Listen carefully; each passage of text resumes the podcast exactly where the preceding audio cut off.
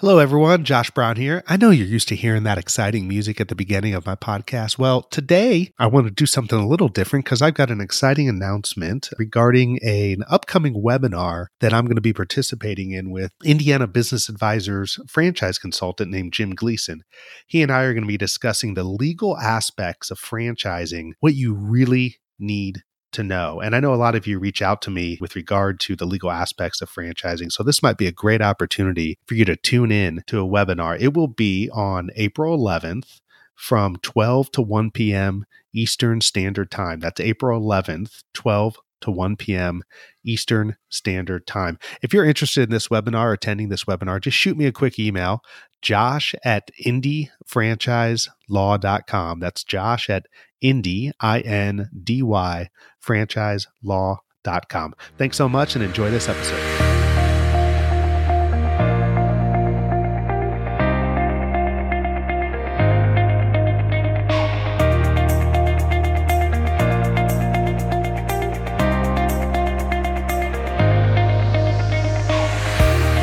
Hello, everybody. Josh Brown here, back for another great episode on Franchise Euphoria. Well, today's episode is brought to you by IndyFranchiseLaw.com, a leading resource in the franchise space to help you if you're considering buying a franchise, turning your business into a franchise, or growing your business through a licensing or franchise structure. So go on, check it out, indyfranchiselaw.com. I think you'll find a lot of valuable and free information as you continue to kind of weigh franchising and licensing and the growth of your business. Without further ado, I hope you enjoy today's episode.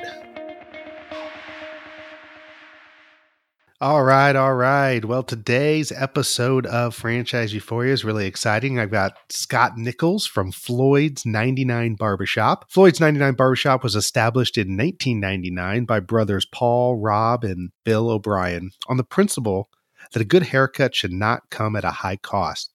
Driven by its client first approach and authentic vibe that offers an alternative twist on an old school classic, Floyd's 99 has thrived over the past two decades as it's carved out its niche in the $64 billion hair grooming industry.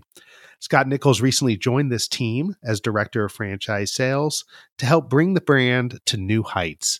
Hope you enjoy this interview with Scott. He's a great guy, and uh, Floyd's 99 are doing some really exciting things. So, without further ado, here's Scott. Hello, Scott. Welcome to Franchise Euphoria. How you doing? Good. How are you doing?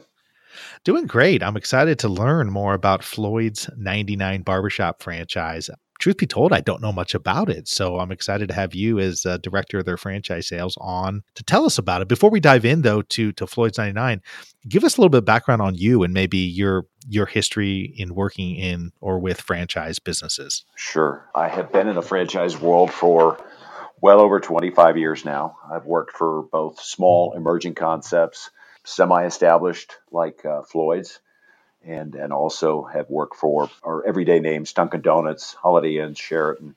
You know, was it there at the beginning with Jimmy John's uh, when they started first started franchising, and then most recently, uh, before I came on board with Floyd's, I was with a uh, boutique fitness concept uh, called Spenga, uh, which was a uh, similar in, in concept to uh, Orange Theory, but with a little bit more upscale and more comprehensive training regimen uh, that they offered. So uh, you name it. I've done hotels, I've done quick service, I've done fast food, I've done retail with Sears when, when they were franchising, and now uh, on board with Service Concept Floyd's and helping them get their uh, franchise program off the ground.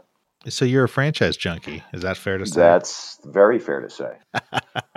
Tell me what attracted you to the Floyd's 99 barbershop concept. It was actually kind of a fluke. Oh, I guess last year uh, I was actually going to a Cubs game and I hadn't been to Wrigley Field in some time, so wanted to go see all the changes that they'd made around Wrigley and in the neighborhood. And uh, when I was walking down the street, I saw a Floyd's, and I said, "What the heck is this?" Walked in, uh, looked around, saw the activity, the energy, and I said, "Wow, I wonder if these guys franchise." And I was in between jobs at the time, and recruiter that I'd been working with called me a couple weeks later and she said, I'm working on a, uh, a listing right now that I think you'll be really interested in. And she told me about it. And I said, Oh my gosh, Floyd's, get me that job. And, you know, a couple months later, boom, here I am starting with Floyd's.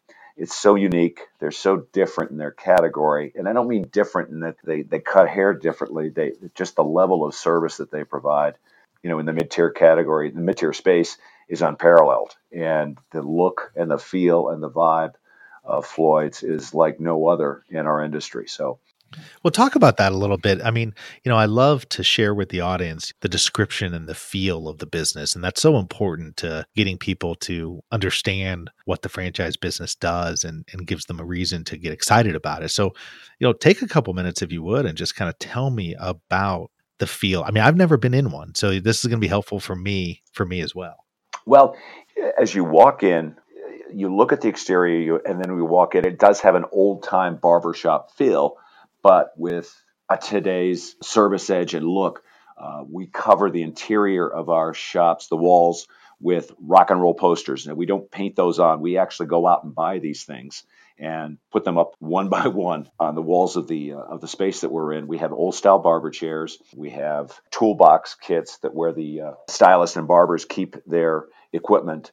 And we have our own radio station, Floyd's 99, where we're pound pumping in, you know, our mix of rock and roll music throughout the day uh, at a higher volume than probably some people are comfortable with. Not myself, but uh, we also have TVs.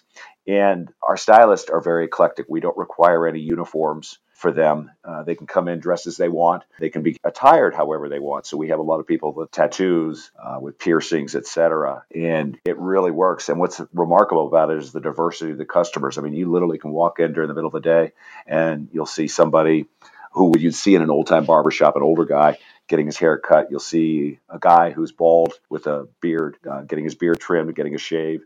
Uh, you'll see women in there getting colored. It's just really a unique experience from the personnel to the look and the feel. Uh, you know what I what I always tell people is if you were to look at a Great Clips, a Sport Clips, any of the competitors in our mid tier pricing category, and you took the sign off their building and then you walked in, you wouldn't be able to tell where you were. Whereas when you walk into a Floyd's, you know exactly where you are. So, who started this concept? It was three brothers uh, that started it. They came up with the idea in 1999, ergo Floyd's 99. And uh, we opened our first shop in Denver in 2001. And we've since grown to 117 shops across the nation. We're different than other franchisors in that we have, we've never systematically gone after franchising. It was more of a word of mouth kind of thing where somebody would see our shop, get their hair cut, say, wow, I love this. I wonder if they franchise. And then they track down one of the brothers who helped create it and uh, they'd award them a franchise. So this is the first time that they've actually gone out, hired somebody like, you know, as you say, a franchise junkie and uh, helped them put together a national program to go out and find franchise partners. So what's that been like for you? The reception's been tremendous. Once we got all of our content and strategy in place, we went to market the first of this year and had tremendous reception. We're close two large deals, uh, one in Florida and one in Nevada. And uh, we are going to be going out to the multi unit franchise show next week uh, to go and get some more whales. Uh, and we're, we're focusing on multi unit candidates. We don't, all of our franchise partners initially, we want minimally to commit to at least three, preferably five upfront in the target markets that we're looking at across the United States. Yeah, so talk about that a little bit. I mean, you got you said 117 franchisees at this point. We have 117 shops, of which 85 are company owned and operated. Only 32 are franchised. So Chicago, LA, and Denver are company markets, uh, for lack of a better word. Uh, but we did give Northern Colorado, the Boulder area, to a franchisee. And we have franchises in San Diego, Dallas, and Austin. We just opened our first company location in Houston, and we're still debating whether we're going to make that a all company owned market or split it up between franchise and company. But everything else in the country uh, is available for franchise, all the major metro markets.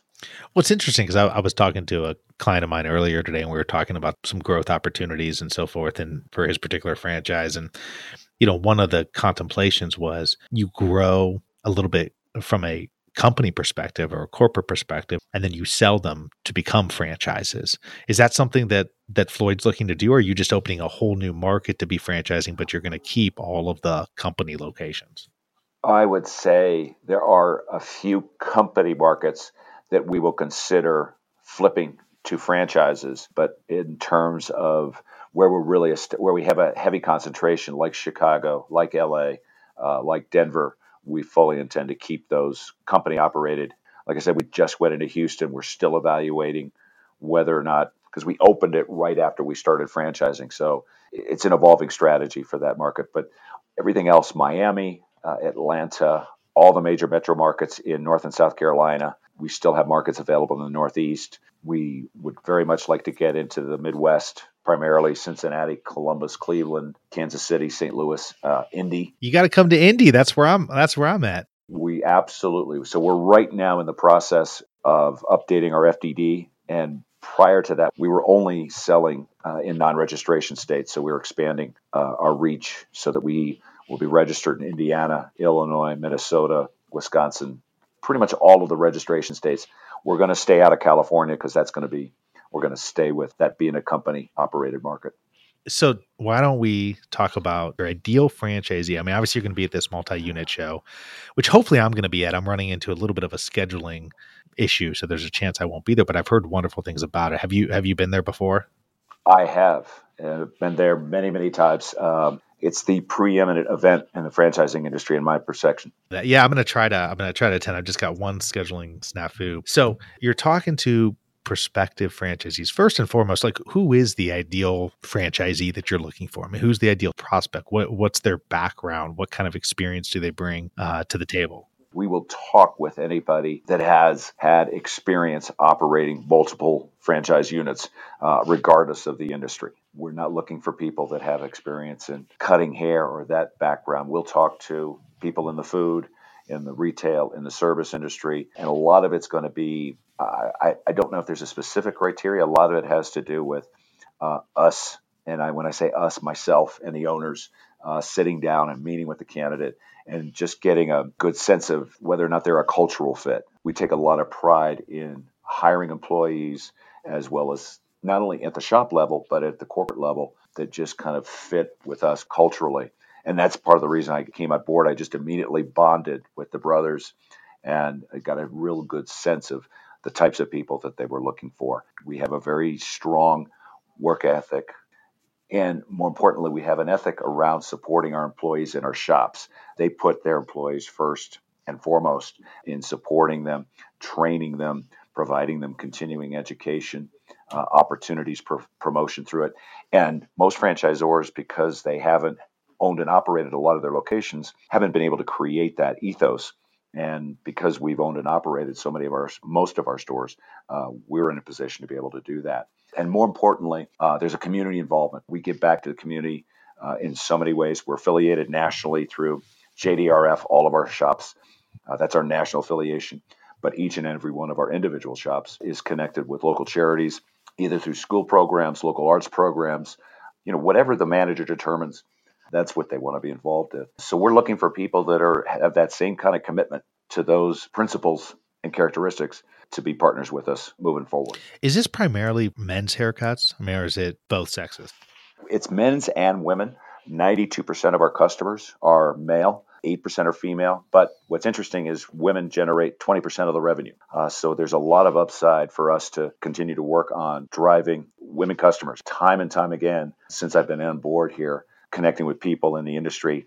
And they'll tell me, oh my gosh, and these are women I'll say, "Oh yeah, I know Floyd's. I just got my just got my hair cut, and I got the best color of my life there. I had no idea that they did that." so a lot of it's an awareness thing, you know. So in markets like LA and Denver, we're really strong with women. They know us, but in some of the other markets, you know, it's very definitely a a male driven concept. So, in terms of on the franchise piece of it, it sounds like it's been relatively recent that the company decided to go the franchise route.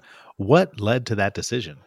this was actually something that the brothers had been talking about for some time, about two years, and then recently made the decision. Uh, they got back involved more in the business. They had some senior management that had left, and they took a more active role day to day with the running of the company. And they had all agreed that if they're going to continue to grow, they want to do it through franchising as opposed to we'll still develop our own company stores, but not at the pace that we have done historically. In the past, we, you know, it was probably 80 20 company to franchise, whereas moving forward, it's going to be just the opposite. It'll be, well, it's probably going to be more than that. It'll be probably 90% franchised and 10% corporate. So many people who will tune in and listen to this are going to be, you know, at the stage where they're developing their business into a franchise. And of course, there's always struggles, as you know. I mean, you've been in the franchise industry long enough to know that. Can you talk a little bit about maybe struggles or different opportunities uh, for improvement that you see in terms of going from a primarily company owned store to now a franchise system? You know, what have been some of the challenges along the way? I think the biggest challenge that you have is, you know, when we have a company owned and operated store, uh, we're in a place where we can specifically, you know, because there are employees, we can tell the manager, okay, you're going to do this, this, this, this. And with a franchise, it has to be more of an advice and consulting role where you have to explain to them, you know, we recommend you do this because these are people that have invested a lot of money in your business and they have kind of a sense of what they think is going to work and not going to work. And so you have to be a salesman in terms of walking them through and saying, you know, we recommend you do this because we would be able to tell them, hey, we've made mistakes along the way.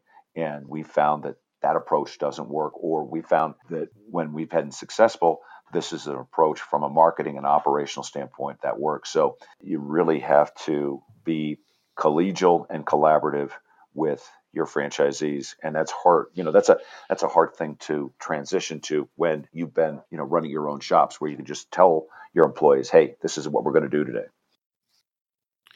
well, I really appreciate you coming on, Scott, and taking a few minutes to tell about the concept. It's it's certainly an interesting interesting concept, and I hope to see you at the multi-unit show if I'm able to make it there. Likewise, we're going to be at booth 426. Well, that's fantastic. Thank you so much for coming on and sharing it, and I wish you wish you the best of luck. Well, thank you very much.